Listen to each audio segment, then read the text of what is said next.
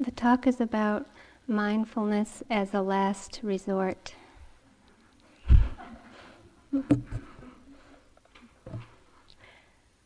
When I was uh, 16 years old, my girlfriend's uh, brother went into the Air Force, and we went to visit him maybe a year after he went into the Air Force.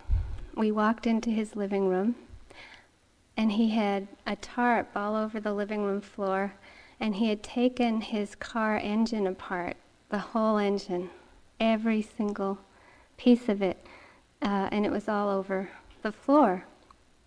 And I looked at him just with, I, I was incredulous, just couldn't believe he had taken this, his whole car apart in the living room. uh, so I said, What are you doing? And he, he was so happy. You know, he finally in his life had a space where he could do the thing that he always wanted to do, which was find out how a car engine, you know, looks when you take it apart. so I couldn't believe that this could really make him so happy. And it was like the last thing that I would ever think of doing. You know, it's just not my thing. Uh,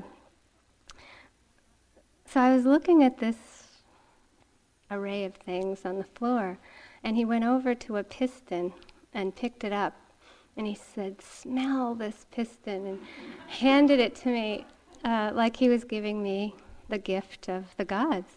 Uh, and I just kind of finally picked up on this interest and love of car engines.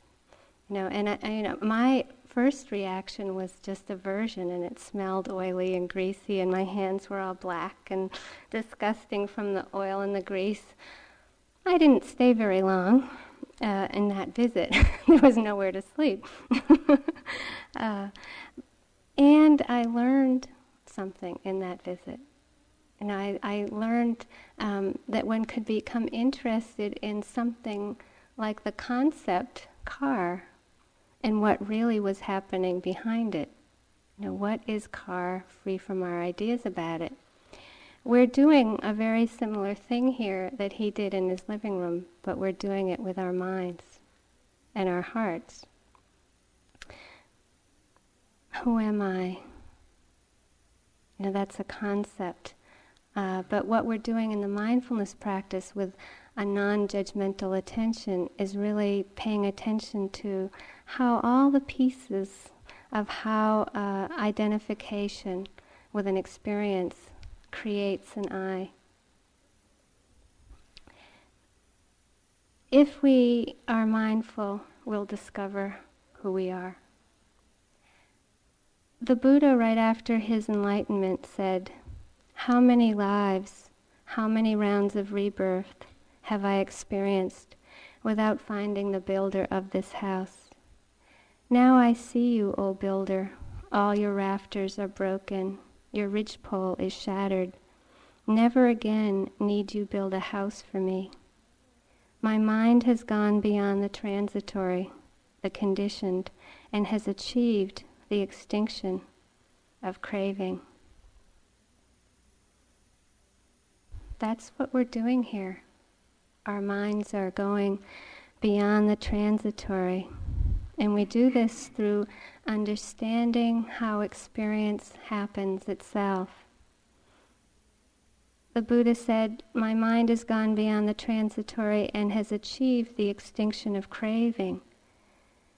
We do this through being interested in how the experience of craving happens. We look at all the different parts of the engine, or we look at all the different ways that identification with experience happens. So hopefully, instead of um, feeling like we have to push away the experience of identification to get free, hopefully we'll have a get, get a sense that maybe like we can smell the oil on the piston, maybe we can smell the identification as the oil on how we create a sense of self. And we could become interested in that smell, knowing that maybe it would help us to become more liberated.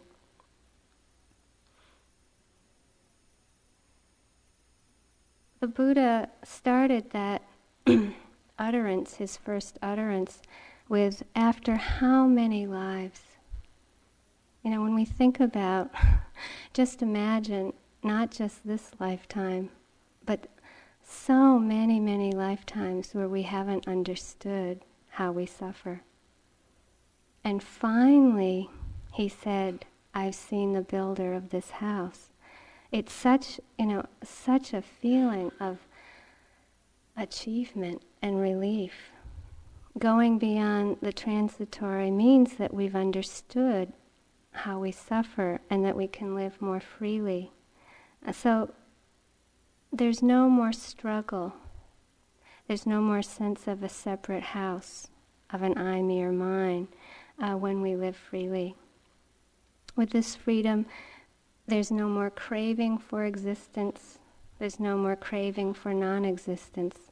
So that swinging from I want to live to I don't want to be here no longer happens. So the mind is peaceful, quiet, and imperturbable. You've heard us say so many times that it's not the experience that's important, but it's how we relate to the experience that's so important. This is going beyond the transitory.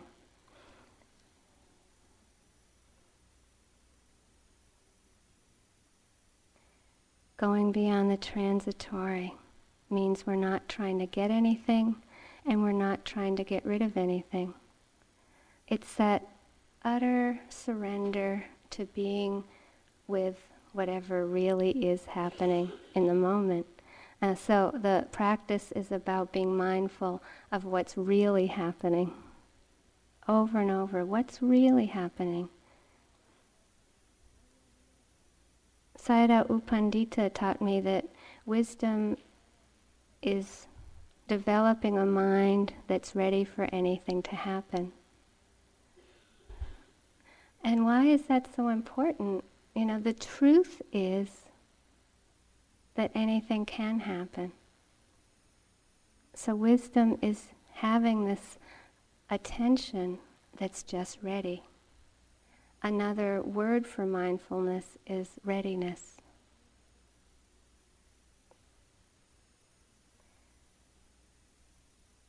An aspect of readiness is a soft imperturbability.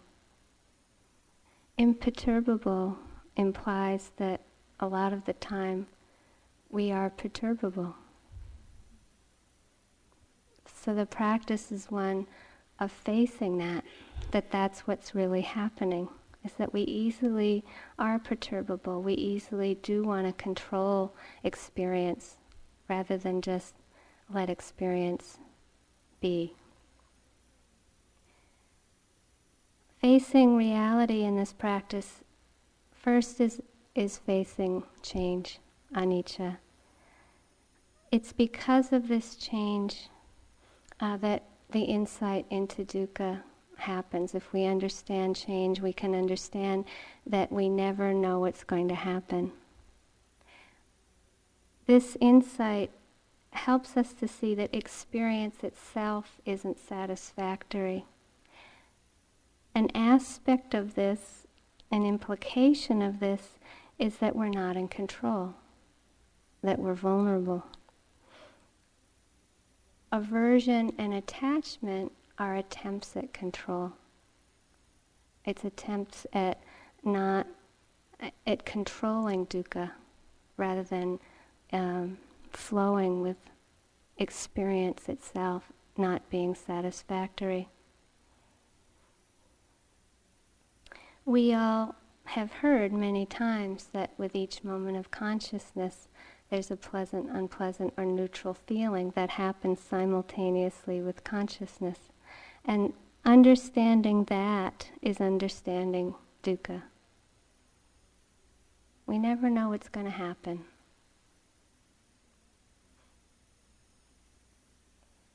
This is a poem from Pablo Neruda, and it's one of his last poems. uh, this is a time in his life where he was um, living by the ocean, but also dying of cancer. And he's come, trying to come to terms with life, death, change, and the implication that maybe there's something unchanging. He said, So long, visitor. Good day. My poem was for you, for nobody, for everyone. I am going to beg you, let me be. I live with the unbearable ocean, and I have a very difficult time with silence.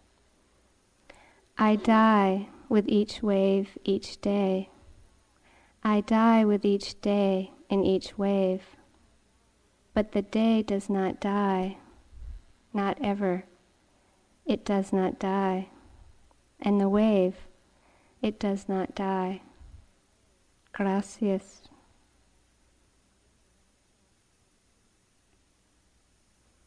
I live with the unbearable ocean. That's living with dukkha. That ocean, that constant appearing and disappearing of each wave. It's like the appearing and disappearing of each breath, each moment. So, can we be interested in that unbearability of the change in experience itself?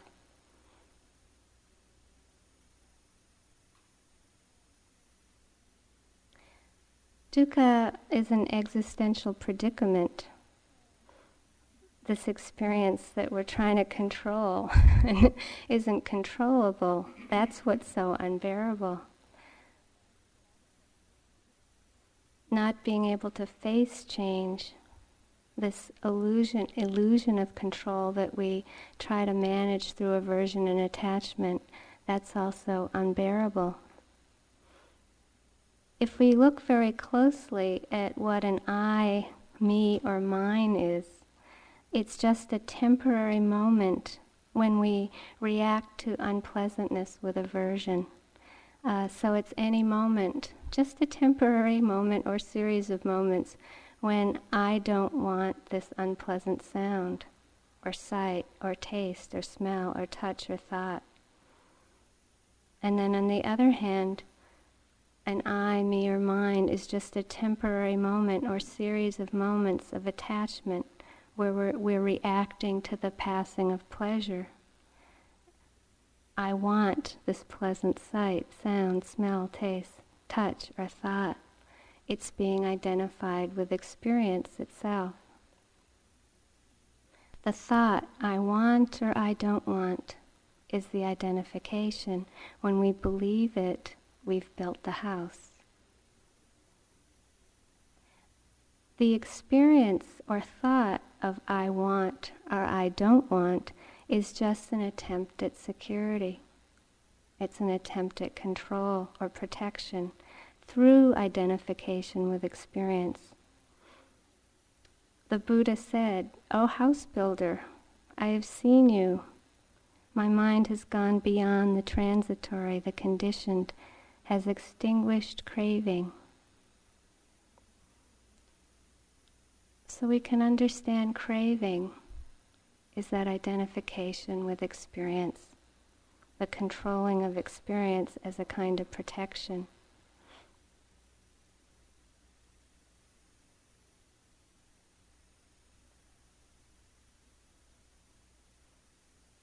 Steve's mother is 87 uh, and sometimes I go to funerals with her because that's something at her age that she does a lot. I didn't know this woman that we went to the funeral of, but um, she must have been a wonderful woman. The funeral was on the beach, very casual, wonderful people uh, speaking about her. And her hospice um, caretaker uh, spoke. And she said that this woman lived in a, in a house or an apartment on a street that had a lot of traffic. And in her last days, she was in quite a bit of physical pain. it just so happened in those last days that they were fixing a sewer next to where she lived, and the people fixing it were jackhammering a lot next to her room. So here she was in a lot of pain and experiencing a lot of aversion to the pain, really having trouble. Uh, at one point, she got up, opened the window, and screamed out to the people working there, Could you please be quiet? I'm trying to die in here.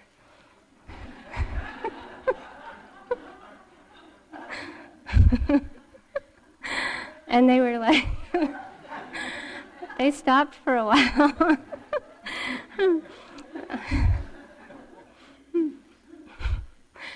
That's what we're doing here. How many times have you felt like that?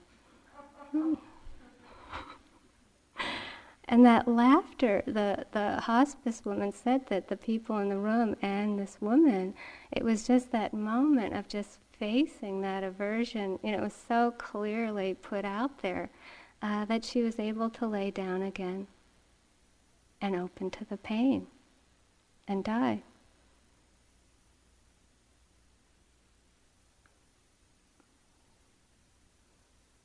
That's an example of the last resort being mindfulness. Instead of the lifetimes of not seeing the builder of the house, that identification, it's that moment when we see ourselves struggling and fighting so hard and then surrendering. We finally get so sick of manipulating and avoiding exp- uh, whatever the experience is. We really get so sick of it, we finally decide, well, maybe I better try mindfulness. In the face of dukkha, that's often how it happens. Today, in some of the interviews, I've heard a lot of this sense of um, not being quite satisfied with the experience we were having in the last few days. Uh, so maybe we have this idea of what the experience should be. Maybe we think it should be more subtle that's just being identified with experience. Or maybe we think um, we're caught up in the conceptual world. You know, I'm too caught up in concept. It's just the thought. Uh, anytime we have that sense where maybe we feel like something's really wrong with us because we can't just be with whatever experience is happening, to wherever we are, we can step back and, as a, a kind of last resort, realize, oh, I can just be with this experience. This is it. We often think that to get liberated, we have to get away from the experience that we're having, that it's not good enough. But really, any experience, if we're mindful, we can be liberated with.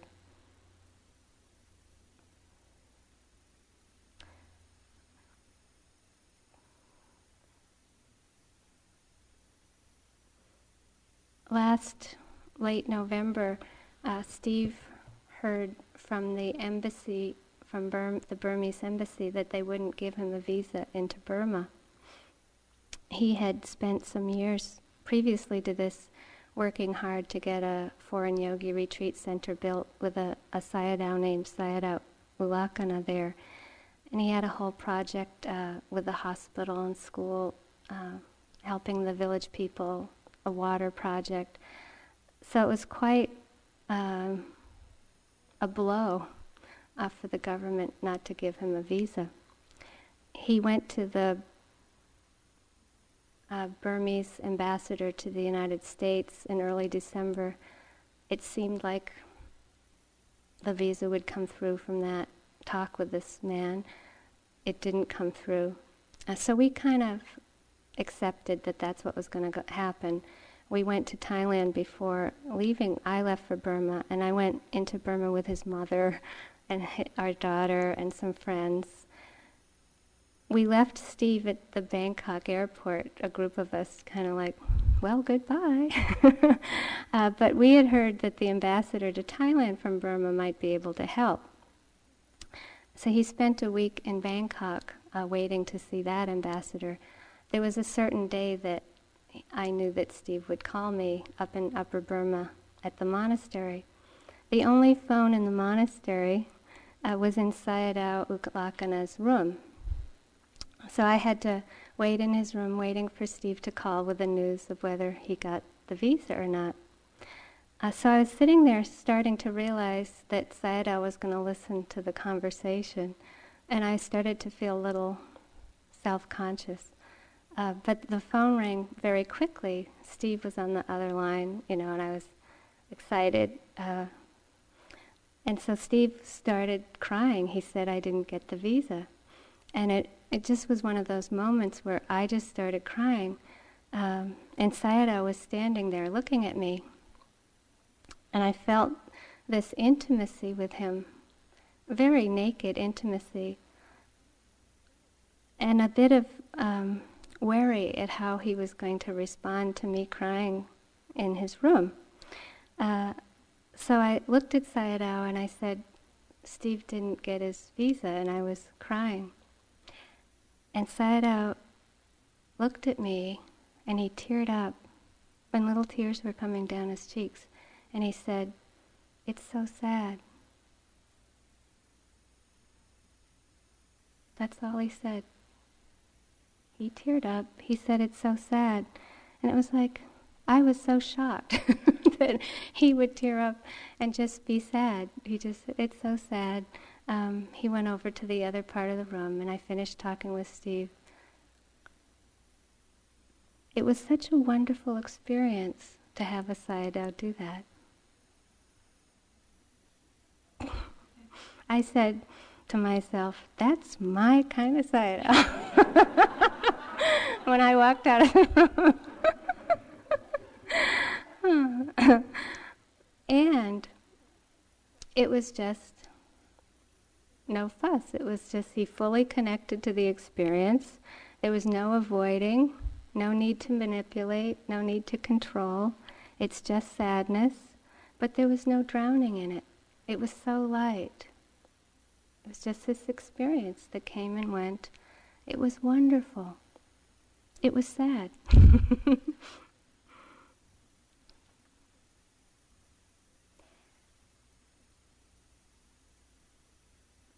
Mindfulness is a very different kind of protection than the attempt at control that we try to do with aversion and attachment.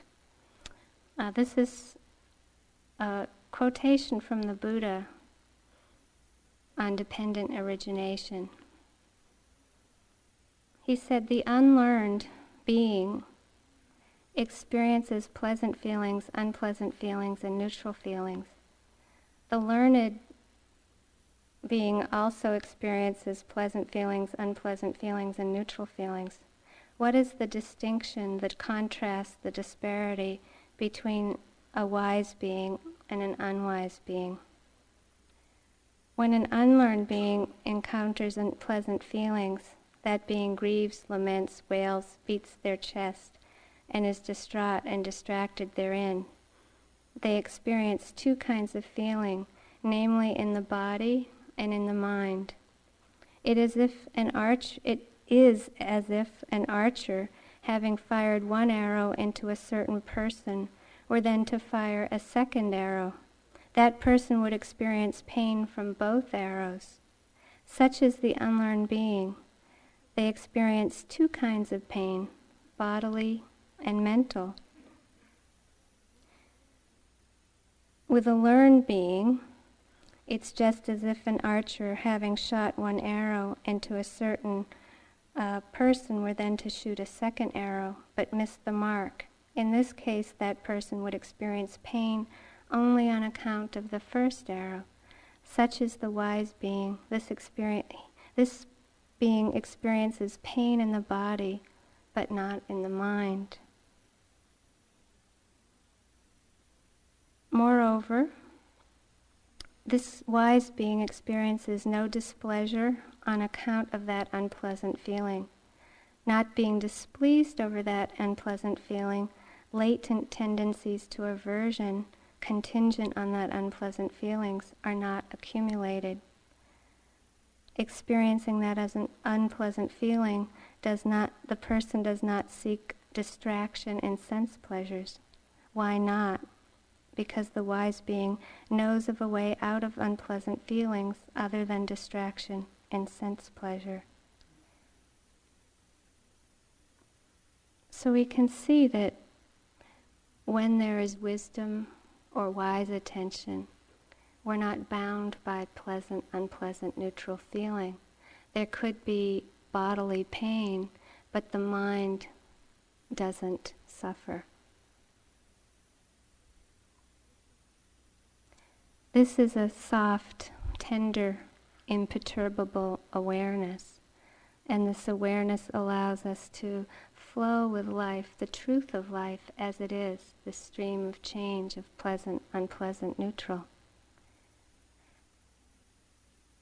I find this time of year very inspiring in terms of just noticing how the leaves fall and when they fall.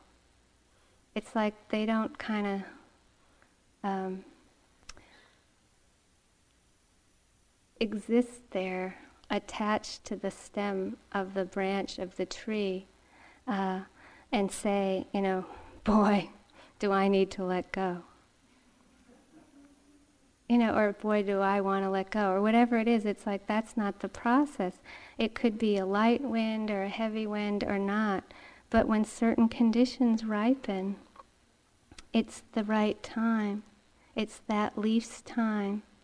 The leaf just falls. There's a letting go of control. And sometimes that, it's hard to describe um, in walking through the woods this time of year uh, what that experience is like in words, but it's just the essence of autumn. There's a way in which there's a quintessential letting go that one can feel. It's a voluntary, just ripeness. This is how we let go of control in the practice. Uh, we're letting go of control out of seeing clearly. It's, it's not something that we can force. Uh, when we say to ourselves, you know, boy, do I need to let go of wanting, does it usually happen? it usually grabs on even more. There's more wanting because we're not, we're just wanting, wanting to go away, and then we're wanting, wanting to go away. It just goes on and on and on. Uh, that's identification, not wisdom and insight.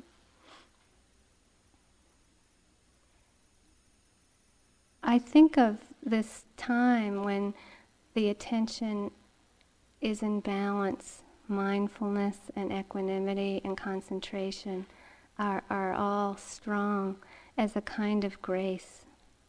The house builder disappears, or the controlling mind disappears, and there's a kind of effortlessness with the non judgmental attention. And we really do have an attention that's so light, imperturbable, peaceful. It's imperturbable because whether something's painful or pleasant or neutral, it's okay. We're totally okay with what's there in our experience. And then when that disappears, how do we relate to it?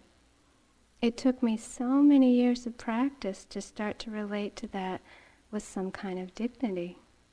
My mind used to scream no, you know, anything but lose that. The loss of that balance of mind was so painful.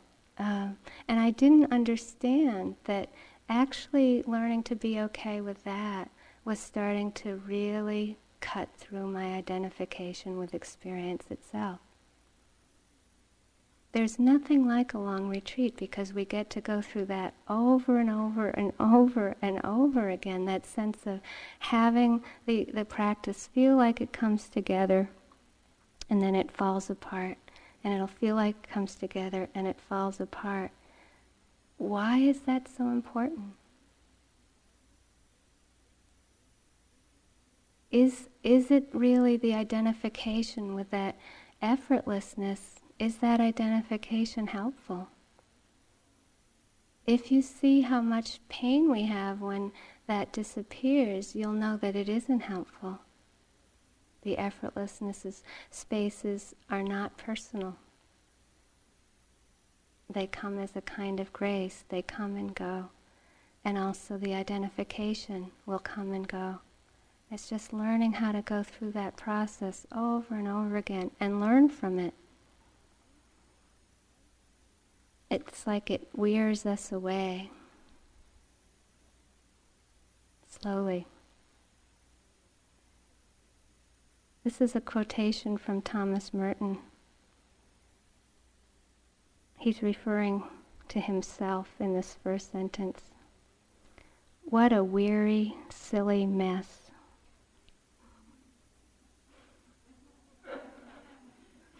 We can all sort of refer to ourselves with that first one. What a weary, silly mess. When will I learn to go without leaving footprints? A long way from that. I still love recognition and need to preach so that I will believe in my own message. And believing that will believe in myself, or at least consent to find myself acceptable for a little while. Absurdity and very dishonest on top of it. I wish I knew how to be otherwise. Funny how I came to this, quite in spite of myself and in spite of everything, after several days of desperation, half felt, and perplexity. Peace in seeing the hills, the blue sky, the afternoon sun, just this and nothing else.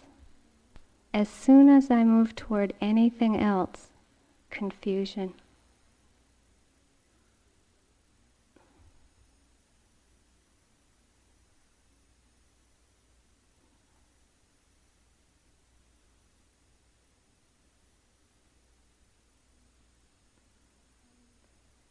At times, we're seeing through the lens of dukkha in the practice. I call it dukkha land. We, we have managed to be mindful for some time. We're able to let go of control of experience a bit.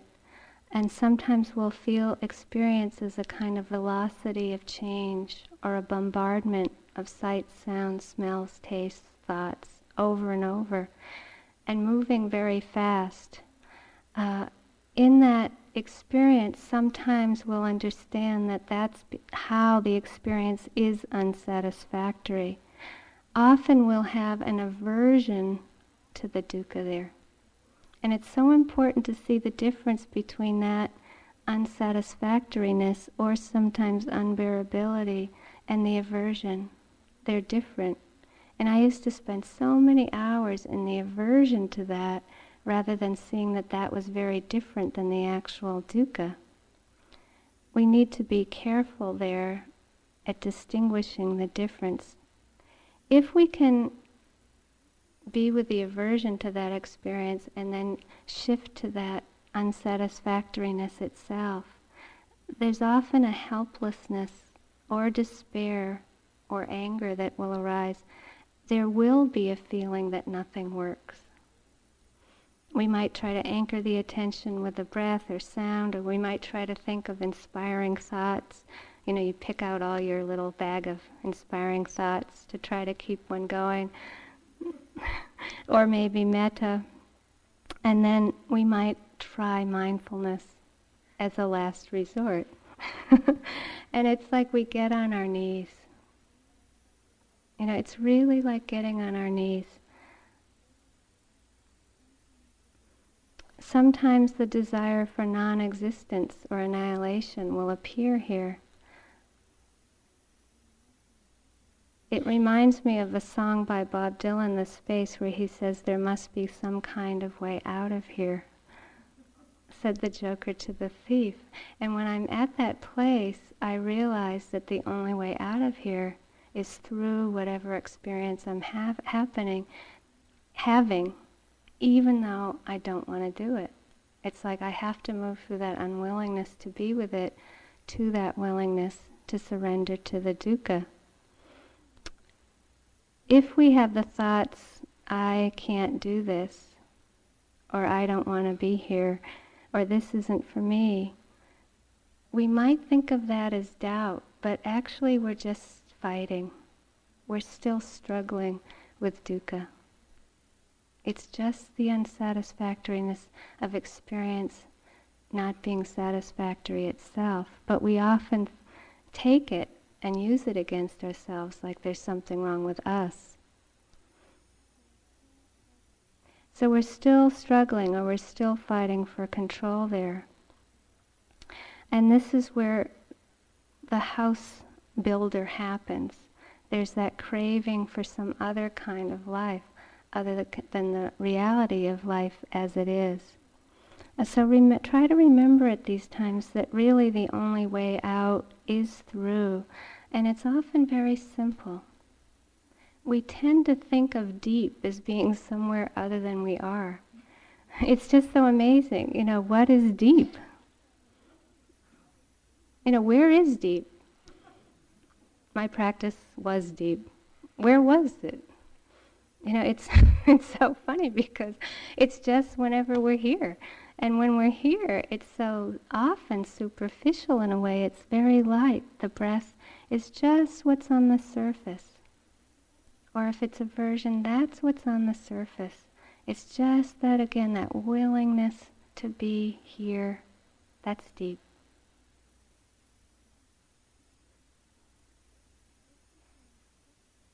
If we can shift to that kind of willingness to be here, often a desire for deliverance will appear in facing dukkha, life as it is. Uh, and that's often where the surrender comes from. It's really understanding that no, we don't want to go through lifetimes not understanding who we are. Now that there's a way in which we finally do surrender to how it is.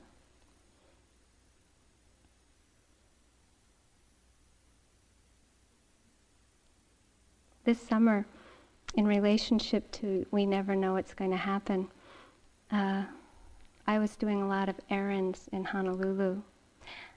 I had a busy day, but it was such a beautiful day. I decided to take a little break and go for a swim. Uh, so I decided to drive to this place that I like. As I was driving along, unexpectedly, I saw uh, off to the side of my car um, this young man that lives with Steve and I, or was living with us, he's 19. His name's Jake. And then he was with his friend, who's about 26, named Alan. And they were standing next to their uh, Alan's truck, and there were two surfboards tied to the roof of the truck. So I knew they were going to go surfing. And you know how when you're driving, things are happening quickly. They saw me, I saw them. And so I decided to brake the car, turn the car around in this busy street. So I was directly opposite them going the other way um, that I wanted to go, but I decided to stop to say hi. Uh, so they were untying their surfboards, talking to somebody. Nice, beautiful day, you know, and they w- finally got across the road to where I was in the car. And I was just in the car and we were just chatting, and it was just one of those beautiful, still, perfect days in Hawaii. Uh, so we're chatting, and all of a sudden, this incredible gust of wind, just incredible force to it, uh, and their surfboards went flying off the truck and crashed onto the truck next to them and broke. Just, and then it was this perfectly still, beautiful summer day. It was just amazing. Uh, and we were so stunned, you know, we were just standing there and then realized it could have, you know, killed somebody. It was, the, they went way up and then crashing down. We were wondering, the people who owned that truck were checking to see if their truck was damaged. Uh, we went from a kind of shock and stun to all the self blame like I was thinking, oh, if only I hadn't come by, and they were thinking, oh, if only we didn't untie the surfboards, or if only it was that, if only, if only, if only. It went on and on. Uh, they went back across the street, of course, and we were um, wondering what to do next. Uh, but neither of them really felt like having fun at that moment in time. So they went back to Alan's apartment. They met me about an hour later for a swim. We went for a swim, and then after a few hours, we just laughed. I mean, it was just one of the most amazing experiences. It was just to go from this perfectly still, beautiful, surfing Hawaiian day to their surfboards being destroyed. This is why U Pandita taught me that mindfulness is readiness. And how many times in life do we really have to get that? That it's just, we never know what's going to happen. And that that's the truth of how things are. And how do we relate to experience changing like that versus all our judgments about how it should be? Yesterday, I had a little time, and sometimes at this time of year, I like to go for a very long walk in the forest. So somebody told me that yesterday afternoon was supposed to clear. So, in spite of all the evidence, I mean, I mean, it was sprinkling all day. I went outside and it was sprinkling. I was convinced you know, I was really identified with this idea that it was going to clear. So I didn't wear a raincoat. I brought this, you know, those little umbrellas you buy for traveling that are, you know, have about this big a roof, very small. It doesn't really cover you. and of course, they're really light, so I liked carrying it. And I went very far out in the woods, and it started thundering. And I was like, you know, that's weird. It's going to clear. I wonder why it's thundering. And I convinced myself that the thunder was, you know, thousands of miles away. Maybe it was, you know, the Air Force jet or something. And I decided to sit, and I, I was sitting under this stupid little umbrella, and it was sprinkling, you know, and it was way out far from where my car was. And I was like, gee, nice day. and I wasn't, you know, I was I was off. I wasn't really there in the rain. Um, enjoying it, and I kept waiting for it to clear. and waiting, and then it started pouring, just pouring and pouring and pouring, and I was just getting wetter and wetter. And finally, I thought, what is rain? You know, it was just this moment where I just hadn't surrendered at all and really realized what I was doing. And it shifted from it being a very unpleasant afternoon to um, just asking myself, what is rain? What is the experience of rain? And it was such an interesting shift. It wasn't like that made it pleasant. There were times when it was the water was seeping into my legs and down my feet into my sneakers, you know, and there was times when um, there was aversion to it. But there were other times when there was this real uh, just being with it as it was just pouring rain. Uh, and then finally, it, it, there was a flash of lightning, and I decided, yeah, I think maybe it's time to go back to the car. Uh, surrender. When we surrender to what's happening in our present moment experience, that surrender doesn't make the experience pleasant. You know, it just makes it what it is. There might be a range of experience of pleasant, unpleasant, neutral, and there might be a range of identification and reaction. Uh, but that that shift to surrender makes us free. We can live freely. The mind is imperturbable. Going beyond the transitory means going beyond identification with experience itself. And so we start to understand that attachment can't untangle attachment, and that aversion can't untangle aversion, and that delusion can't free us from delusion. It's only in that moment of pure mindfulness that we can be free in that moment. So it's the truth that frees us it's the purity of awareness that's deep. It's not the experience that will ever be deep. It's that purity of awareness that's deep. No matter what's happening, we bring that mindfulness to the experience, especially when it's the last resort.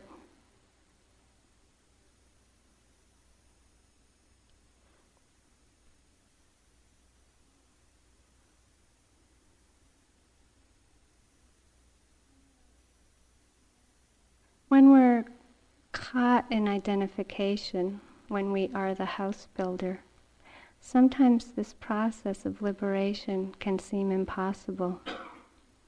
But when the house builder isn't present and we've let go of control, there's no more controlling mind.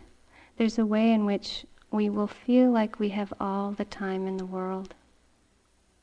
There's no hurry when there's no attachment or aversion or delusion. The sense of having all the time in the world or is a timelessness, that's sacred space.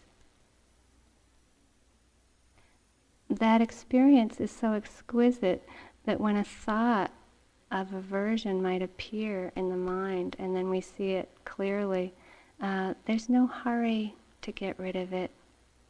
Uh, all that we want to do in that moment is to let that thought take shape and to see it clearly. We just see that it's just the thought. That's deep.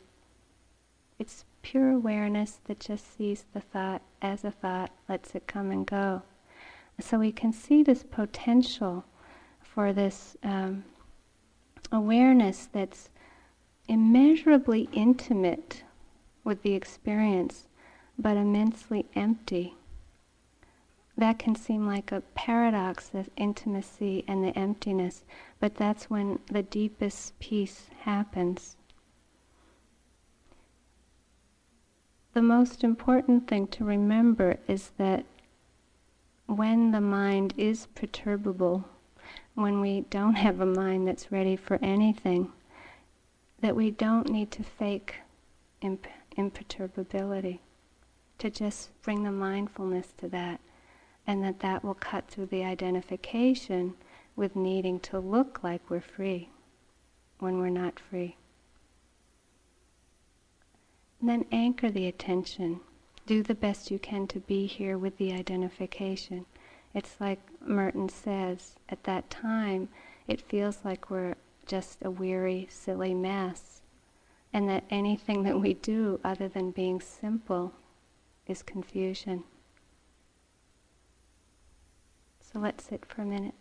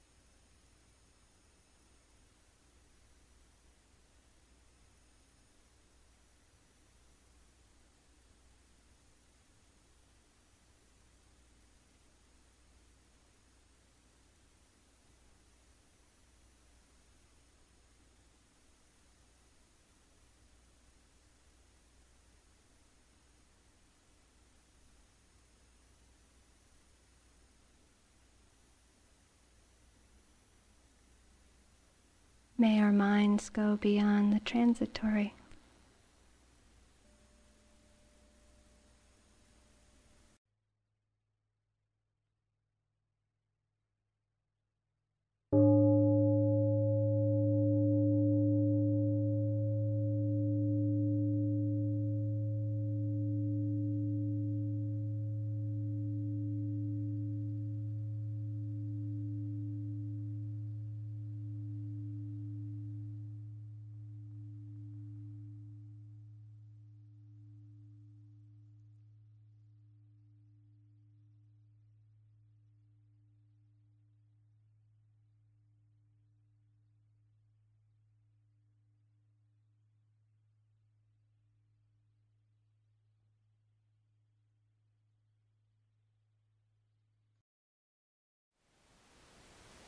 Thank you for listening.